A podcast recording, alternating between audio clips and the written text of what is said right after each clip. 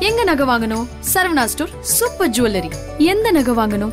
பாருங்க பார்த்து வாங்குங்க. Saravana stores super jewellery. Boss ultimate லைவாக போயிட்டுருக்கு. இப்போ வந்து பார்த்தீங்கன்னா ஸ்மோக்கிங் ரூமில் ஒரு குட்டி கொலர்படி ஆமாங்க ஸ்மோக்கிங் ரூமில் ஒரு குட்டி சண்டை ஆரம்பிச்சிருக்கு. என்ன அப்படின்னா கொஞ்ச நேரத்துக்கு முன்னாடி அபிராமி நிரூப் அபிநய் மூணு பேருமே வந்து ஸ்மோக்கிங் ரூமில் தம் அடிச்சிட்டு இருக்கிற மாதிரி காட்சிகள்லாம் வந்துச்சு. ரொம்பவே வைரல் ஆச்சு அப்படின்னே சொல்லலாம். அந்த வகையில் இப்போ வந்து பார்த்தீங்கன்னா வனிதா அபிராமியை கூப்பிட்டு ஸ்மோக்கிங் ரூம் ஏன் இவ்வளோ கேவலமாக ஷாபியாக இருக்கு? இவ்வளோ பண்ணி வச்சிருக்கீங்க? அப்படிங்கிற மாதிரி கம்ப்ளைண்ட் பண்றாங்க. எங்க காமிங்க அப்படின்னு சொல்லிட்டு அபிராமி கூப்பிட்டு போறாங்க. உள்ள போனால் சுரேஷ் தத்தா இருக்காரு. அதுக்கப்புறம் வந்து பார்த்தீங்கன்னா ஸ்மோக்கிங் ரூம் ரொம்ப மோசமாக இருக்கு. தயவு செஞ்சு ஆஷ் எல்லாம் இங்க தட்டாதீங்க அப்படிங்கிற மாதிரி வனிதா அட்வைஸ் பண்றாங்க. சோ எல்லாரும் தான் ஸ்மோக்கிங் ரூம் யூஸ் பண்ணோம். சோ டெஃபினட்டா பாக்குறோம் அப்படிங்கிற மாதிரி பேச்சுவார்த்தைகள் போயிட்டு இருக்கு சோ முதல் அஞ்சு சீசன்லயுமே ஸ்மோக்கிங் ரூம் இருக்குன்னு தெரியும். பட் உள்ள என்ன பண்றாங்க? ஸ்மோக் பண்றாங்களா? அப்படிங்கறதெல்லாம் காமிக்க மாட்டாங்க. காமிச்சது கிடையாது. ஆனா இந்த பிக் பாஸ் அல்டிமேட்ல வந்து பாத்தீங்கன்னா எல்லாமே ஓப்பனா காமிக்கிறாங்க. ஸ்மோக்கிங் ரூம்காக இப்பதான் சண்டை ஆரம்பிச்சிருக்கு. இதுவே ஓப்பனா காமிக்கிறாங்க அப்படின்னா ஒருவேளை இந்த சீசன்லயும் மருத்துவ முத்தம்லாம் இருந்துச்சு அப்படின்னா அதையும் ஓப்பனா காமிச்சிருவாங்களா? அப்படின்னு சொல்லிட்டு பொறுத்திருந்து பார்த்தா தான் தெரியும். சோ வீட்டுக்குள்ள வந்து பாத்தீங்கன்னா ஒளிவு மறைவு பண்ணவே முடியாது. ஏன்னா டுவெண்ட்டி ஃபோர் ஹவர்ஸ் லைவ்ல போயிட்டு இருக்கு இதை பத்தி உங்க கருத்துக்கள் என்ன அப்படிங்கறத மறக்காம கமெண்ட்ல பதிவு பண்ணுங்க. இப்ப பிக் பாஸ் வீட்டுக்குள்ள வந்து பாத்தீங்கன்னா குட்டி குட்டியா சண்டைகள் சச்சரவுகள் மிஸ் அண்டர்ஸ்டாண்டிங்ஸ்லாம் ஆரம்பிச்சிருக்கு. எப்போ இது பெருசா வெடிக்க போகுதுன்னு தெரியல. ஆல்சோ வந்து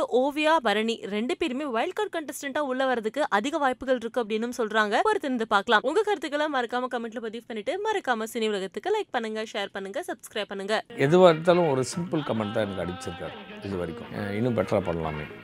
தான் சொல்லுவார். அவளுக்கு என்ன சாங் கூட இருக்கட்டும். அதில் அவர் போடக்கூடிய ஸ்டெப்ஸ்லாம் பார்க்கும்போது